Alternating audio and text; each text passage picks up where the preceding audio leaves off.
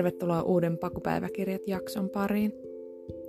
Tässä jaksossa mä kerron siitä, minkälaisia farmitöitä me päästiin tekemään Portugalin maaseudulla ja miksi päätettiin tehdä vapaaehtoistöitä meidän pakumatkailun ohella.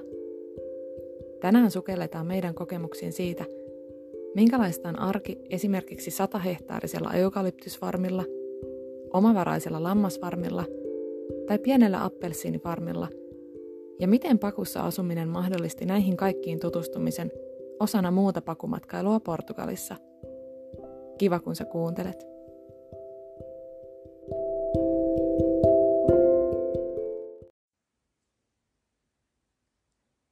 Vaikka tämä pakuun muuttaminen ja siinä asuminen oli meille yksi tosi pitkäaikainen haave ja unelma, oli meillä myös muita haaveita tulevaisuuden varalle. Ei me missään vaiheessa ajateltu, että pakussa asuminen olisi meille sellainen loppuelämän asumismuoto. Me oltiin jo aikaisemmilla Portugalin matkoilla alettu haaveilemaan oman farmin ostamisesta Portugalista.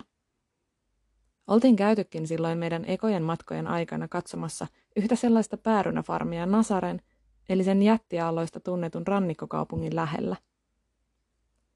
Tällöin me ei kuitenkaan vielä oikeasti ajateltu sen ostamista. Haluttiin vaan vähän tutustua ja tutkiskella sitä, että miten asuntonäytöt käytännössä Portugalissa tapahtuu. Ja koska meillä oli tämä tällainen pitkän tähtäimen tulevaisuuden suunnitelma omistaa jonkinlainen farmi kautta majatalo Portugalista, me siinä meidän pakumatkan ekojen kuukausien aikana päätettiin, että me haluttaisiin päästä työskentelemään paikallisille farmeille ja sitä kautta tutustumaan Portugalin maana vähän syvemmin. Samalla me päästäisiin tutustumaan farmien pitäjiin ja oppimaan lisää siitä, minkälaista farmilla eläminen Portugalissa voisi olla. Ja mikä olisikaan parempi tapa saada tietää, minkälainen farmi me tulevaisuudessa halutaan, kuin se, että vieraillaan useilla jo käynnissä olevilla farmeilla. Me päästiin alkuun liittymällä sellaiselle nettisivustolle, mitä kautta farmit ja vapaaehtoistyötä etsivät kohtaavat. Yleensä homma toimii niin, että farmin pitäjät tarjoavat majoituksen ja ruoan noin viiden tunnin työntekoa vastaan. Työt voi olla tosi monipuolisesti esimerkiksi kasvimaan hoitoon, erilaiseen rakentamiseen tai eläinten ja lasten hoitoon liittyviä työtehtäviä. Me löydettiin sitten sellainen satahehtaarinen keskellä eukalyptusmetsää sijaitseva ekofarmi. Se sijaitsi Odemirassa – siellä lounaisrannikon lähettyvillä. Me laitettiin sinne viestiä ja sovittiin, että aloitetaan siellä työt parin viikon päästä.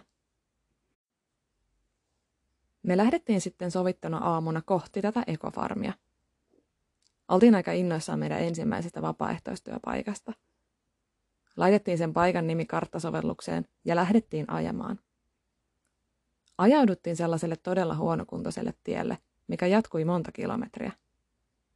Ja meitä alkoikin siinä jo vähän mietityttämään, että löydetäänköhän me koskaan perille ja että hajotetaankohan meidän paku siellä kuoppasella ja kapealla maalaistiellä, jossa olisi varmaan tarvinnut jonkun nelivetomaasturin. No päästiin paikalle sellaiselle todella pienelle maalaistalolle, jossa paikallinen farmari katsoi meitä hieman kummissaan. Yritettiin siinä sitten selostaa ilman yhteistä kieltä, että me tultiin tänne vapaaehtoistöihin. Kävi aika nopeasti ilmi, että me oltiin nyt väärässä paikassa. Ja ei kun samaa reittiä, siitä tosi huonokuntoista tietä pitkin takaisin. Pakko myöntää, että tässä vaiheessa meillä alkoi olemaan sellaista pientä hermostuneisuutta ilmassa.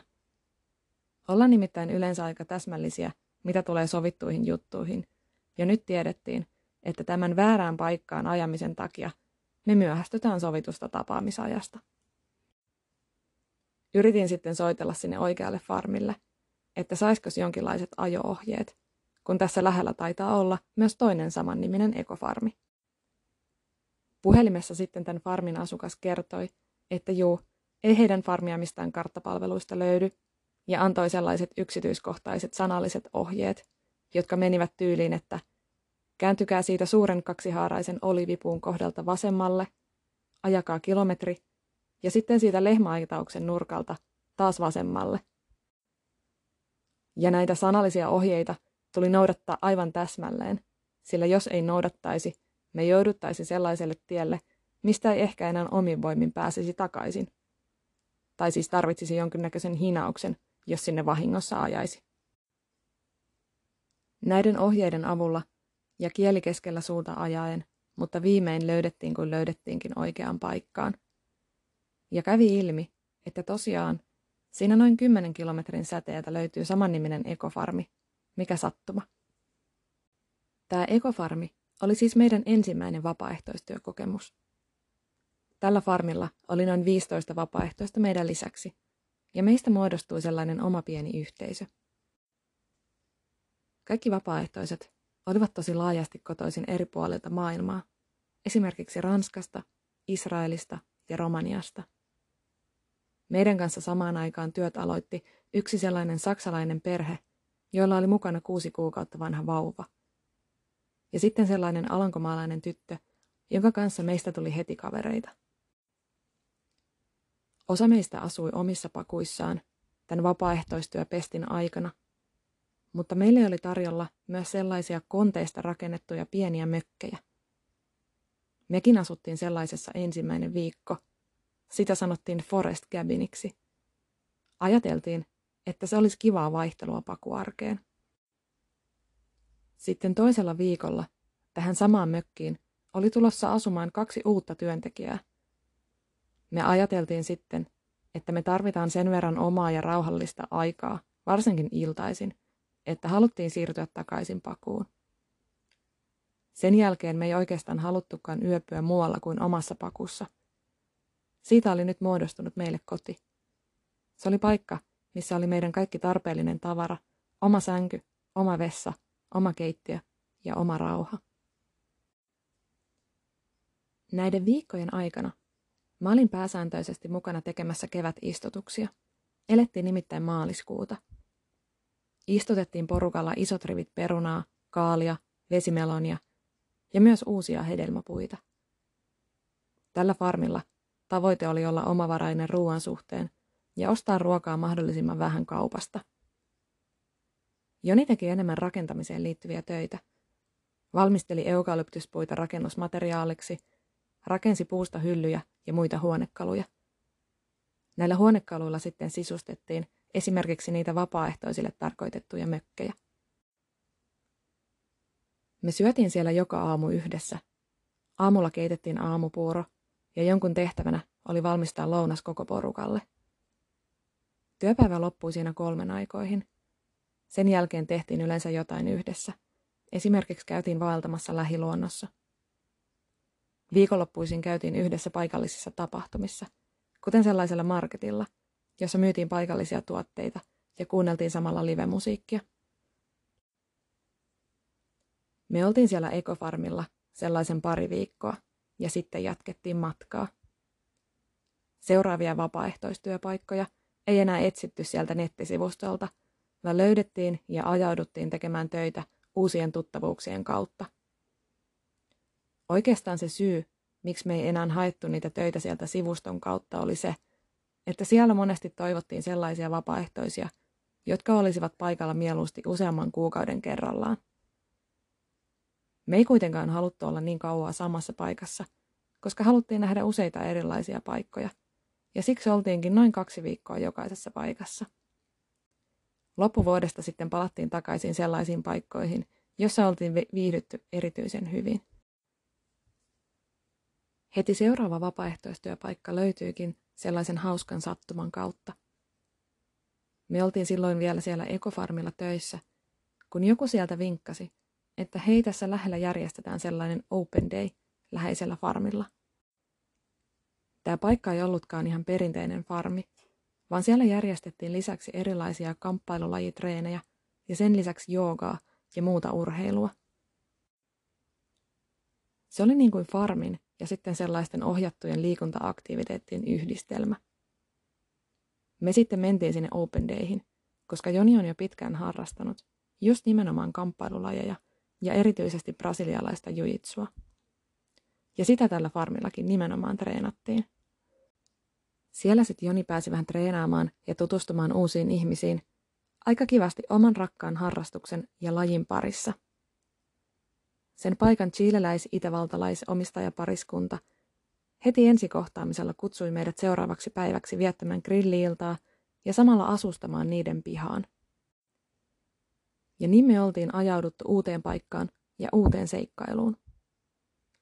Oltiin siellä sitten taas pari viikkoa. Joni pääsi treenaamaan ja mäkin osallistuin joogaan ja muuhun. Samalla autettiin tätä omistajapariskuntaa erilaisissa projekteissa farmilla, lähinnä rakentamiseen liittyvissä. Aamupäivät tehtiin töitä ja iltaisin urheiltiin yhdessä. Viihdyttiin siellä tosi hyvin ja meistä tuli nopeasti ystäviä.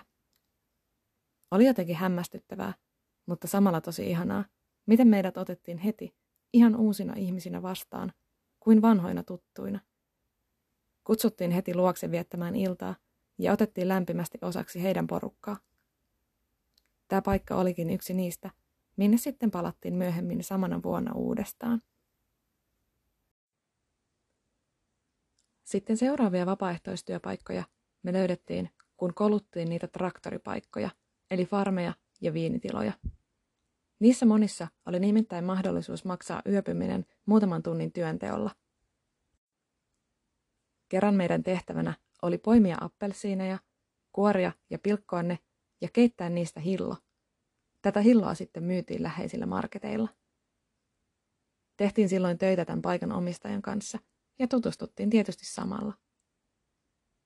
Me ei oikeastaan monestikaan ajateltu, että tehtäisiin varsinaisesti töitä, ainakaan pelkästään rahan säästämisen takia.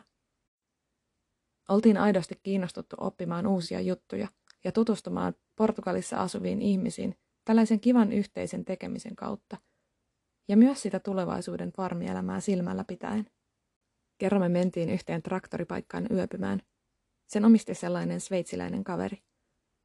Me alkuun ihan vain yövyttiin siellä ja maksettiin siitä, mutta sitten meille tuli sellainen tunne, että se kaveri saattaisi tarvita vähän apua kaikissa päivittäisissä askareissa. Ehdotettiin sille, että me voidaan kyllä auttaa siellä jossain hommissa, jos sellaiselle olisi tarvetta. Me sitten autettiin sitä siivoamaan sitä paikkaa, istutettiin taas lisää hedelmäpuita ja rakennettiin sellainen luonnonkiviseinä ulkokeittiöön. Tehtiin se niin, että kerättiin sieltä lähiluonnosta kiviä ja laitettiin ne sementillä kiinni sen tulevan ulkokeittiön seinään. Joni oli innoissaan, kun pääsi mylläämään sementtimyllyllä. Meistä tuli kavereita tämän sveitsiläisen kanssa, ja tavattiin sitten useamman kerran myöhemminkin.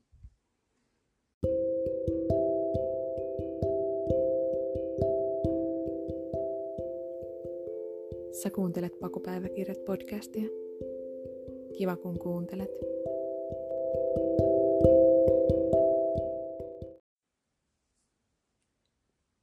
Yksi meidän työkeikasta oli sellaisella omavaraisella, yhteisöllisellä lammasfarmilla.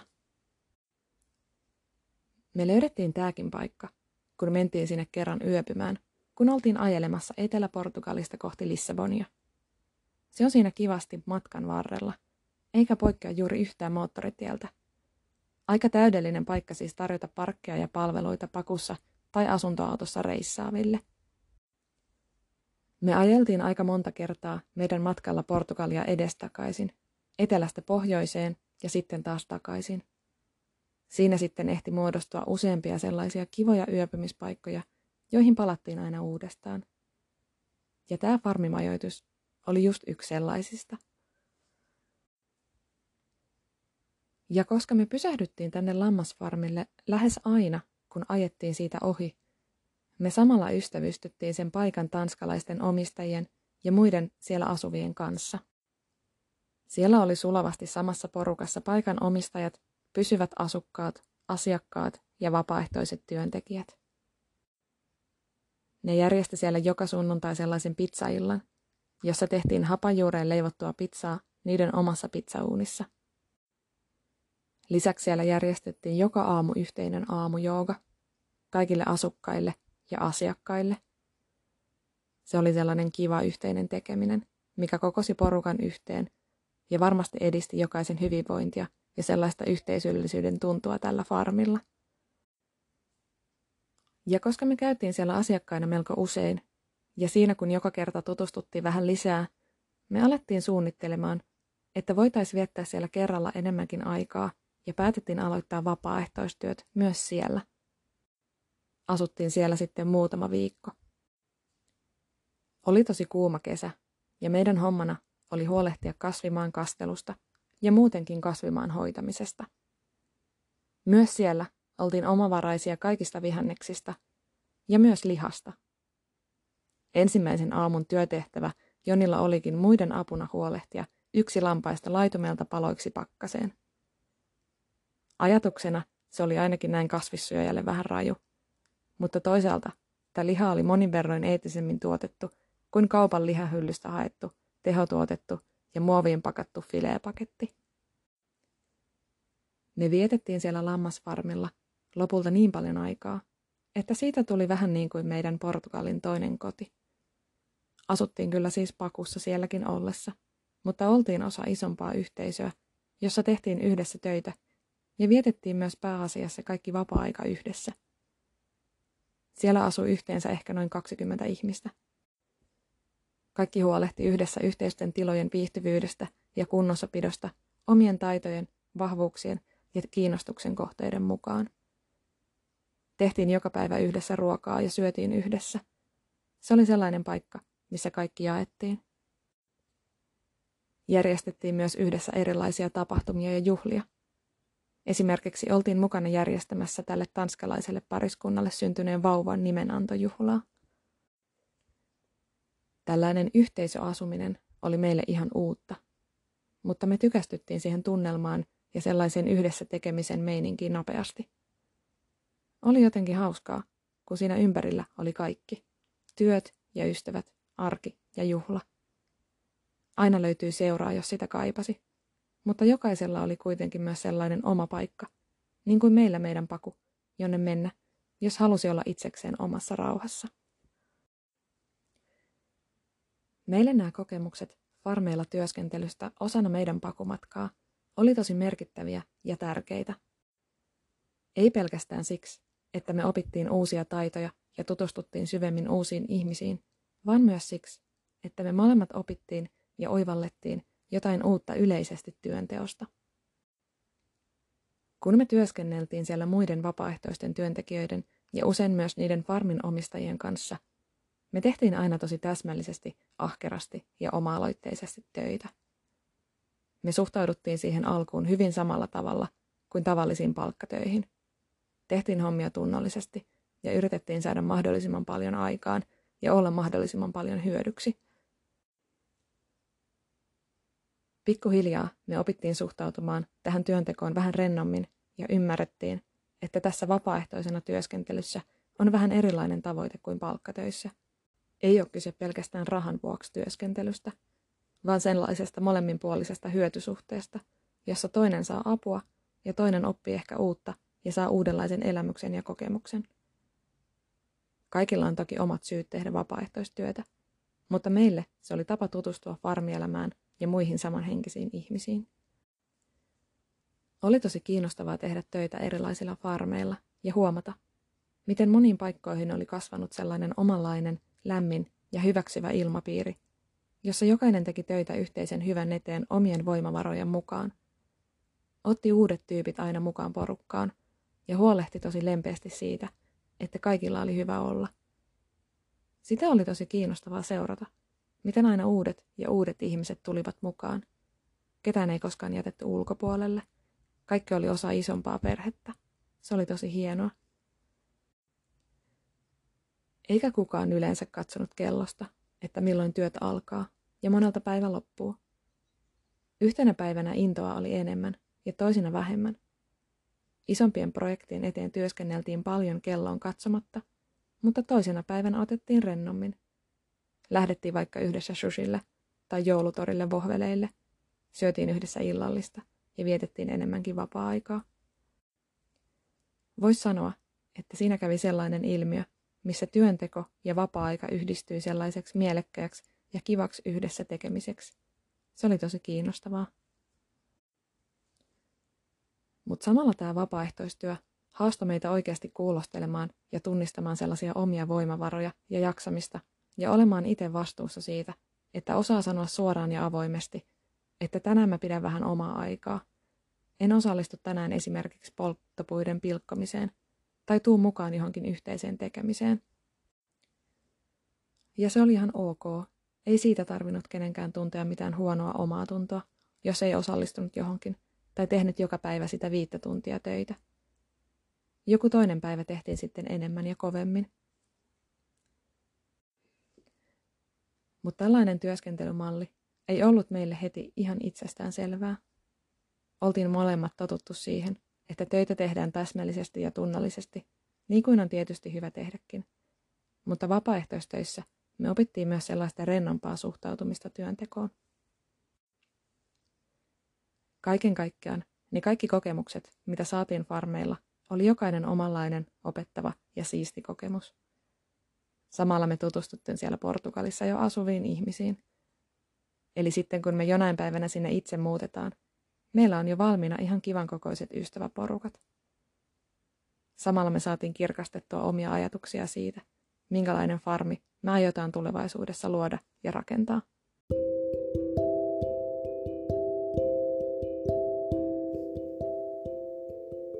Sä kuuntelit viidennen Pakupäiväkirjat podcast-jakson. Ensi sunnuntaina puhutaan säästä. Kuulit oikein, säästä. Ja miksi se on niin merkityksellinen asia pakuarjessa? Kuullaan taas ensi sunnuntaina. Kiitos kun sä kuuntelit.